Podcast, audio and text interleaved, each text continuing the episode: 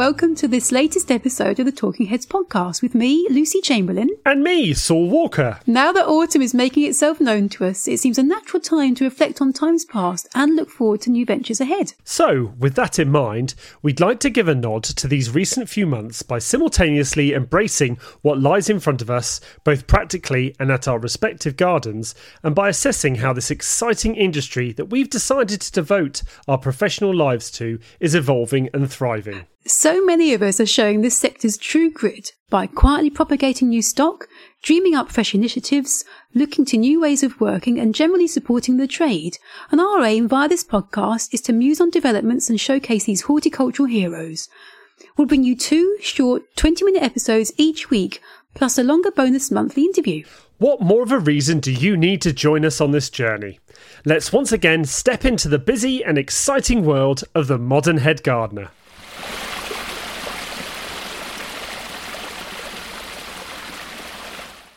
So I brought Saul, knowing the man that he is, to the Robinson Garden, but specifically because when I see this part of the garden, it's normally in the spring when I visit in March, and there's loads of hellebores, and and yet alongside the hellebores, there's these um, very wrapped up and mollycoddled tree ferns.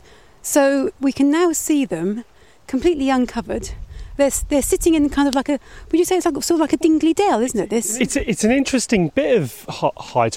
From what I've seen so far walking through, a lot of it's a lot because it's a drier garden. They've obviously mm. got a lot of the new perennial style prairie plantings, a lot of Mediterranean. But this is all well, I would describe this as a quite a traditional woodland garden with, with what must be a, a, bit of a wet dell going through because yeah. you've got the ferns, we've got hostas, I've seen some begonia, you've got the ligularia over there just flowering. So actually, this reminds me a little bit of Devon. There's a little bit of a Devon See, in an Essex this garden. This is why I thought you'd like it. Mm. I thought you might like to, to tap into this because also there's there's vertical surfaces. It's not flat. You can't see this all in one go, which is obviously, as I say, um, a constraint sometimes of the Essex landscape. So we've got some some massive big gabions filled with. Uh, it's, it's, not quite sl- some kind of stone that I'm not quite sure what it is. It's sort of lots of. Um, it's very, it's very, uh, it's nice on the eye, isn't it? Because gabions yeah. can sometimes look a bit rough and ready, but these actually are. They've obviously been designed to have that sort of linear aspect to actually offer a bit to the. It's it's almost like a quarry, like a, it's yes. meant to be the, the size of a quarry. Yeah, yeah. And now we've, we've just walked a little bit further on to see the tree ferns, and there's all they're underplanted with ligularia, and the ligularia have, have flowered, and now we've got the vertical spikes of the the seed heads that are being backlit by the sun because this is all sunken. It's rather beautiful, isn't it? It's uh, like I say, it reminds me of a lot of parts of Rosemoor look very similar to this. Yeah. You've got you've got the actaeas just starting to flower as well which is really nice. First, it, it, it makes me pine for home. I've bedded you in.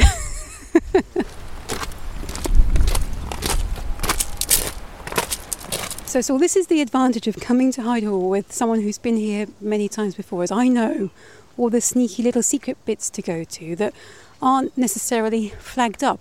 We're standing at the back of the learning garden, which is where I do my talks, and again, there's lush tropical gorgeousness here, which I just thought you might like to see. I think you're trying to butter me up for something here. I have a feeling that you're taking me to all the bits that will remind me of my gardens at home. I might like a piece of cake later. I'm nice hoping you'll get the round in. Nice bit of Victoria sponge. yeah, we got some lovely big leaves. Well, we got nice tetrapanax, and, mm. and, Lucy was just commenting on all the, the smaller tetrapanax around it. And actually, what people might not know about this quite pop plant that's getting quite popular, it was on Gardener's World last night, mm-hmm. is that it actually, when it gets to a size, will sucker quite vigorously. Yeah. And if you leave it to grow, it will become a grove and it can actually get a little bit out of hand. So it's worth digging up these suckers. And if you can get a bit of root up with them, they'll pot up nicely and give them to your friends. Exactly. I've, I've never seen the Tetrapanax sucker. I've not right. seen because I've seen them grown as specimens in gardens, but I've obviously not seen them to the point where they've really got them their feet under the yeah. carpet and they're they're really enjoying the the location. So to see it suckering. I say I, I struggle to grow the blooming things, so I'm quite envious. and I'm also going to just take you round the corner here. Well, which I can takes spot some bananas already. On the way towards the Australian and New Zealand gardens, but we're not going to look specifically ah. at those. I want to show you this little God, it's oh, lovely, isn't it? This little jungly area. Got Colocasia esculenta, yeah. we've got the Ensetes and Basjoos. we've got some impatiens there with the um, the more unusual ones. Oh, that's the uh, what do they call um, cockatoo? No, cuckoo Something like that, isn't it? flower or something. The the one plant actually I wanted to point out was this guy. This is Impatiens tinctoria, which is one Yeah, of the uh, like the that. balsams. Yes. But what's great about tinctoria is it's complete. The seeds are completely sterile. Yeah. So unlike the Himalayan The- the balsam, balsam. and some other impatiens which really spread, this won't, and it makes such. You know, you I can get about six foot out of it. Absolutely bright white flowers with the red throat. A, a really classic impatiens for a tropical bed. I don't understand why it's not, not more popular. I've Yeah. seen that growing in a couple of gardens, and I've been really taken by it. It's massive. Oh, excuse me! I just got dived on by a wood pigeon. I And think the pigeons agree with us about the impatiens. Ah, and um, it's like I say, it's a lovely plant. Oh, we've got some of um, the red, dra- the red. Is that red dragon, the persicaria? Oh yes, just there. Yeah, Yeah, which yeah, I yeah. li- I've grown in gardens in the past, and that's rather gorgeous. More, more hedychium. Now I have propagated, and I've forgotten the Latin name. So you, ex- exotic expert, need to remind me. Oh, what is that, Ami? Amicia zygomeris. There you go, and it's the one with the really unusual leaf shape. And what's really good about it is the bracts, these little sort of purpley, sort of greeny, it almost looks like a kidney with uh, gangrene. Yeah, Is that how I you describe it? painted that, such a beautiful picture for our listeners there. I think they're going to rush out and buy this thing. And also, this is plant that we're standing in front of here is something that we get asked about a lot at BBC lot, Gardeners World yeah. Live as an ident. It's Nicandra physalodes or the shoo fly plant. It's actually uh, self seeds very freely. So once you have it in the garden, it often pops up hither It- and thither, and you can weed it out. It's, it's Under bird tables. It's Yes. a common ingredient in bird seed feed. But obviously, you don't see it in the garden centres as a plant. So people just think it's come it, come out of nowhere. And it's, it is quite cute, isn't it, as a flower? It's, it's almost like um, a morning glory, but a bit more Yeah. subtle. Morning glory flower, like Yeah. a tomatillo sort of side style seed capsule, and and that kind of nightshade star growth as well, because it's obviously that of that of that. Um, And does look good in a tropical Yeah. border. so there you go. I just thought I'd show you this little little bit before we go into some of the more mainstream areas of Hyde Hall. Lovely.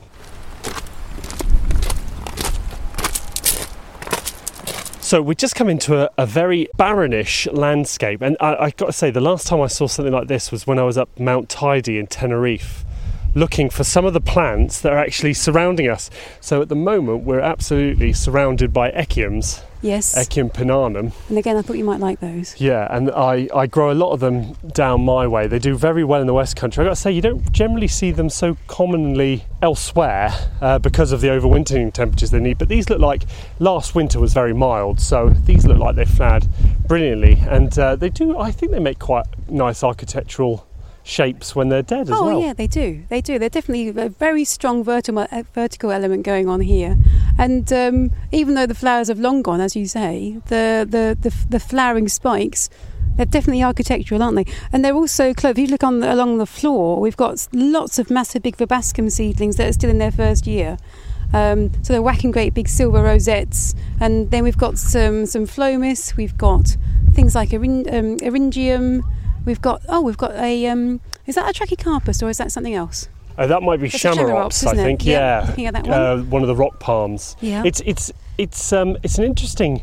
I must say because obviously Essex is known for a few dry gardens, Beth Chatto being the other one, but this is very much a naturalistic looking uh, dry gravel garden. There's a lot of large stones, uh, a lot of a bare space, which actually mimics what it would look at in the wild. I, I quite like it as a space standing in it. it I always come if I ever come to Hyde Hall, I always make sure I, I, I have time here because I think it's just so different. It, it takes you out of a, a, the the green the green grass and the oak trees, doesn't it? And yeah, and it's exciting. I think it's very a very dynamic and exciting space because you've got there's a lot of self seeders in here, and I think that's part of the management of this of this dry garden. That you've got um, um, Verbena bonariensis, you've got Stipa tenuissima, you've got uh, things like fennel. Um, there's Nigella all over the, sh- the place as well. And I mentioned the verbascums. So I, I think it is, in that sense, it looks very natural because it's been allowed to self seed. And then I guess in the, the gardens are thinning out things and repositioning them. Um, and I like that. It's not too manicured a space. It does feel very, very natural. Well, it, you're looking at the landscapes of the Mediterranean here, uh, California, South Africa.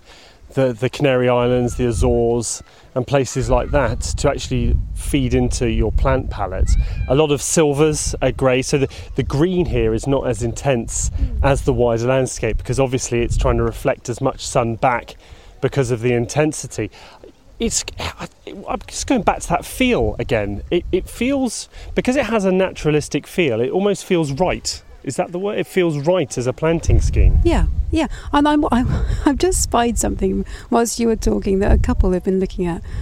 Now, is that some kind of. Das, dasil, oh, is Dasylirion. Da, da, Dasylirion? I'm guessing that's a, a, a, some kind of flower spike. It is a flower an spike. inflorescence of some description, but it's the most ridiculous looking thing ever. It doesn't flower in the UK usually, and this is because of this mild winter we've had. Dasylirion. Well, doesn't it look so out of proportion and defying gravity and physics and everything we know about plants?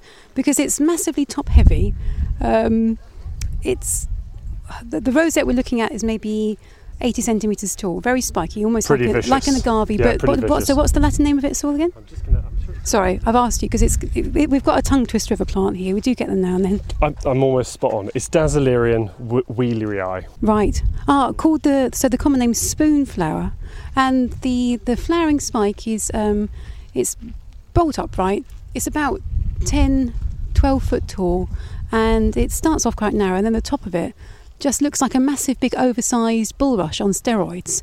And That's a good I'm- description, and I'm, I'm just, why does it not topple over? You know, but it obviously doesn't. It's obviously made of sturdy stuff. Um, so that I love it when things do that. They just make you smile, and you just think, well, nature's nature's just a, a very special thing, isn't it? Sometimes. And this garden is definitely, you know, a, a garden in the right place because it really withstands that wind that comes across. It's it's it is a, a very good looking garden. Yeah, you like it? Yeah, yeah, You approve? I do. Because I, I always do like to come here. Um, as, as if I didn't come to Hyde Hall and, and come to the Dry Garden, I felt like I've missed out a, a massive a massive part of me that just feels, yeah, like I say, it's natural, it's right, it's does a, they've done a very good job here.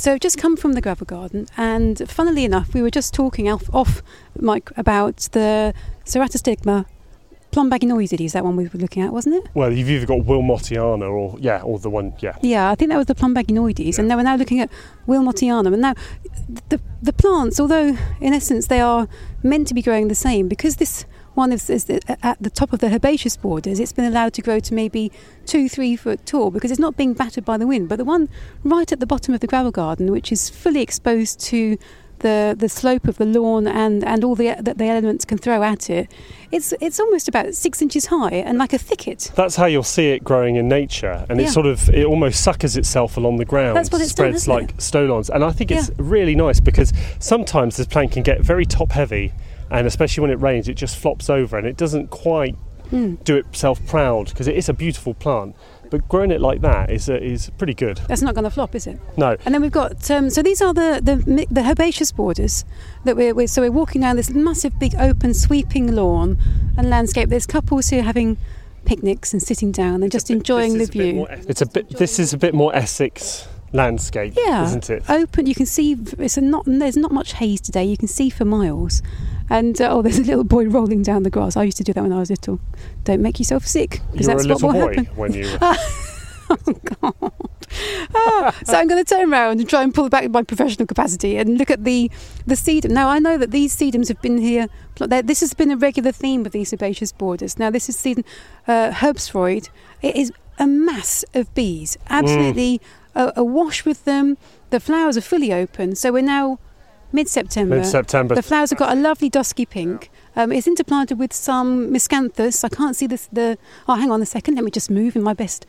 Um, this is uh, adagio, Mis- uh, Miscanthus sinensis adagio. I feel a bit like Anneka Rice when I'm running around with my recording pack. The, the key with the sedums, I find, especially at Stonelands, is you've got to Chelsea chop them, or they just get too top heavy. Because these seed, these uh, flower heads are absolutely massive, They're and stonkers, aren't they? they're covered in bees. So unless you grow a variety, or you have this Essex wind that keeps them lower, the key is to to get a Chelsea chop in. And I find that then you get this real mass of flowers, and the bees love you for it. So if you were having a, an exposed, windy part of your garden that you wanted to plant up with late summer flowering perennials, we could thoroughly recommend the, the sedum. We've Mm. also had some agastache that we just walked past.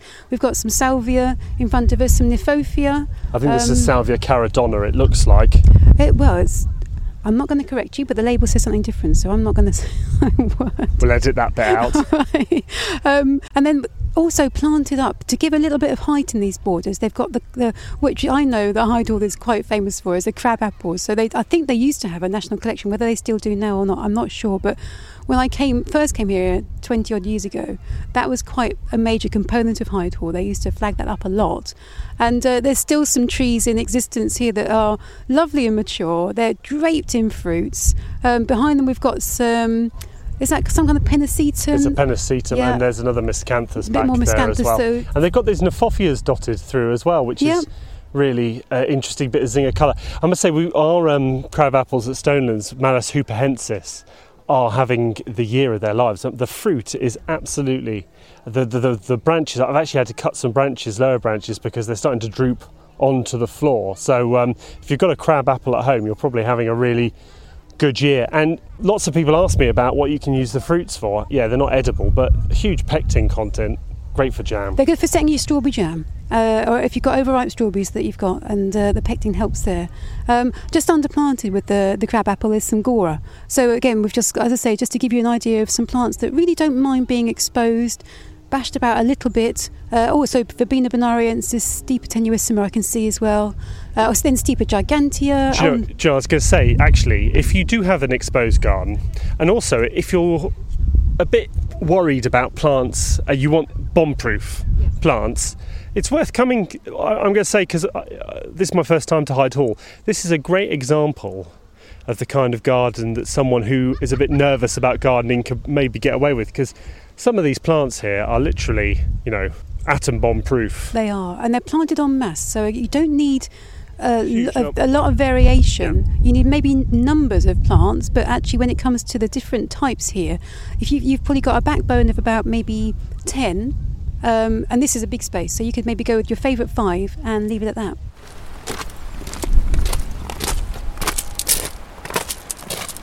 So we've just been talking about how your garden could look spectacular in the autumn and leading into the winter with all that seed head and structure. Uh, what I wanted to do is take us all to the, the winter garden, which is where we're standing at now, because I know this is a relatively new development for Hyde Hall. Hasn't been planted up for very long. I would say a bulk of the planting has only been done in the last couple of years. And we just want to see what it looks like now. We know it's been planted up with winter interest in mind. And I can see some dogwoods in front of me as I just enter the start of the garden. There's the Liriope classic yeah, uh, yeah. winter understory plant. Autumn cyclamen coming up, and there's Hydrangea paniculata, which is at this time of year looking just splendid. You know how they start white and then they get that dusky pink as is they this, go on? Is this Strawberry Sundae, which is a classic one? Oh no, it's not. I, do you know, I'm not doing very well on plant names. So this is called Phantom, not one I've heard. That's a, that's quite a short paniculata as well. The um, stems haven't got that at all. yeah, but look at the size of the uh, not the plant, but actually the flower heads are They're huge, ridiculously big big. mops. Yeah, that's that is um, whoever bred that. Well done. That's rather lovely. So you haven't seen this garden before, have you, Lucy? Not completely finished. No, no. I've been here when they've been planting it up, but this is a nice treat for me. So yeah, a new experience for me as well. Yeah, and it looks like it, there's a lot of interpretation. It looks like they're taking themes to do with nature. There's one that's talking about the cycle of nature here. So I think there's a there's a design element, there's a design theme through uh, through the whole of the planting. Well, there's also lots of lots of sculptures. I can see some massive big metal sculptures that have obviously been placed here to add some structure in the winter. So they've relied on that a little bit to to to support the plants. But looking, I say there's a, there's a massive amount of dogwoods.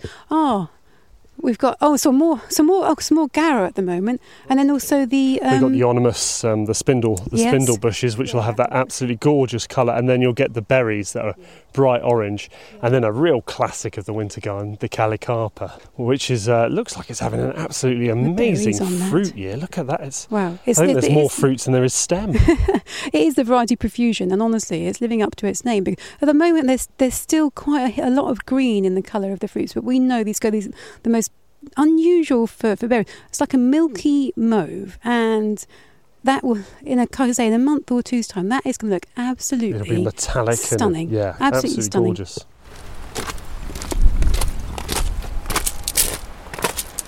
So we just popped down the path a little bit more past some sedges, and something has just taken my eye. We've got this big bank of Edgeworthia. Now, anyone who knows Edgeworthia is this real classic staple of the winter garden, lovely profusion of flower heads Mm.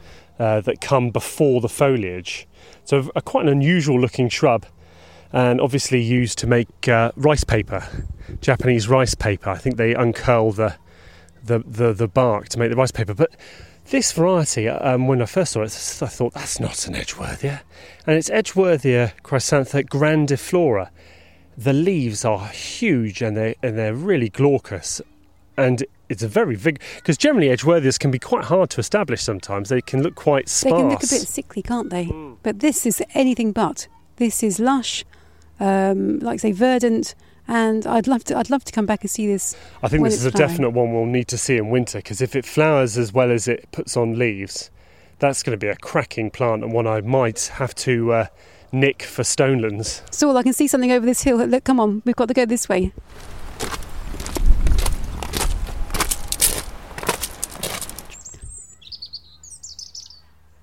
That's a rather idyllic sound to start this little seated section. We, we thought we'd take the weight off our feet. It's not. Yeah, it's nice to find. There weren't many seats up at the top. Actually, this part of the garden, the winter garden, feels very different. Again, a bit like that rock garden. It just feels. It doesn't feel like your traditional Hyde Hall sort of exposed.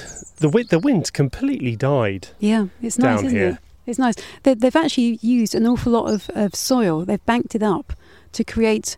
Um, the pathways are quite low down, and then as you look up uh, left and right, the earth is banked up a good eight, ten feet high, which actually adds to the secluded nature. I think of this. As you say, where where the herbaceous borders, borders were. Very open, Yeah. very sort of sweeping lawns. You could see a lot in front of you, which in itself was very special. Here, it's a completely different feel. It's very intimate. It's very sheltered, as you say. You're not being battered by the, the Hyde Hall winds that are Mm. notorious. and they've taken the long. Well, there's no grass in here at all, so it's very intimate. The pl- the the borders are a lot closer. You're a lot closer to the plants. It's it's it's got a woodland as most Yeah. winter gardens do. It has a woodland garden feel to it. Um, be interesting, like you say, to come back in winter and see how exposed it is then, and see how it how it bears up to those winds. But it's quite nice to have a sit down, isn't it? Yeah. Should we get a flask out? Have a cup of tea? I think so. So we're just winding our way out of the winter garden, and we've just gone past one of the classics of any winter garden, which is the Prunus serrula. Do you want to stroke it? It's a gorgeous thing. Look at the coppery bark on it. And the great thing about it is it, it develops it quite young into the plant. Some barks on some trees you have to wait for a good 10 years before it develops characters. But something like Acer griseum, the paper bark maple, does this. Yeah. But this one, ah, oh, and it's just beautiful. It is really smooth. There is actually beauty. just there is some stroking going on now. Saul is caressing the tree. I, I'm actually quite interested by what's planted underneath it. We've got some carex, but there's also a lovely ground cover, and I was just trying to find what the label was of this, and it's Rubus Betty Ashburner. So it's which, it's um, uh, it's bramble. Yeah, exactly. Yeah. It's, there's there's quite a lot of, of ground cover brambles. You've got you. Um, this is a almost looks like the leaf is a little bit like a pelargonium. Do you know? I was going to say if you if you'd asked me what that was, I would say it's either a pelargonium or um, Yeah. a saxifraga. Yeah, you know, one of the one of the spreading saxifragas. But it's rather lovely. It only grows about two or three inches high at, at the most, and um, it, it's it's fa- look, looks like a fantastic weed suppressant because not much is going to get through that thicket. But it's it's very polite and it's just forming a lovely, lovely green carpet. And then behind there, you've got again another earth mound with some fantastic miscanthus. Uh, oh, there's another Prunus serrula over there. Sorry, t- and uh, we've got dogwoods behind us, so you can really see the plantings here are are. As I say, they they are for winter, but we are here in September, and it's still looking absolutely superb at this time of year. So, I hate to say it, but I think we're coming to the end of our visit. I can see over that hedge there the familiar sight of the shop that I have I have frequented a few times since I've been here. Um, so this, I would say, is probably the end at the moment of the Talking Heads Hyde Hall Garden Tour. So thank you very much for listening to us today. We hope you've inspired you to a visit this most sp- wonderful garden, which has got. I said, there's always something happening here. There's always developments. There's always plantings going on. Uh, I say, autumn into winter. Um, it's looking spectacular. Please do come and visit if you can. You have to book a slot online at the moment, and um, it's very easy to do. It's a, a, lovely location and um, a very special place for me because I've known it for so long. So, so what's your overall uh, vibe of this place, or being the first time you've been here? Well, it definitely reflects the place it is. It you know it feels like a, an Essex garden, which is which is great. And I think there's some really nice ideas here for people who have that more windswept, exposed garden because lots of people want to grow those lush borders and struggle because of, because of wind and because of poor soil as well. So this is a really nice place to come and see what you can get away with, and you can get away with texture, colour. You just got to choose the right plants. I'm going to pinch a Beth Chatto expression and just say it's the right plants for the right place. So it's the right garden for the right place. We've reached the end of today's episode, and we sincerely hope that you found it informative and entertaining. If you'd like to leave us a review via your podcast provider, we'd be delighted to know your thoughts. While many aspects of the garden year are behind us, there are still plenty of horticultural milestones to mark, so Saul and myself are eager to bring you yet more valuable episodes of the Talking Heads podcast. We're also keen to visit those iconic gardens, large and small, of our peers and friends. With this in mind, you can look forward to an autumn packed full of interviews, road trips, practical advice, and of course, mine and Lucy's opinions on all manner of wide ranging horticultural topics. We want to ensure that our listeners are kept up to date with what any self respecting head gardener needs to know. So, until the next episode of Talking Heads, goodbye! goodbye!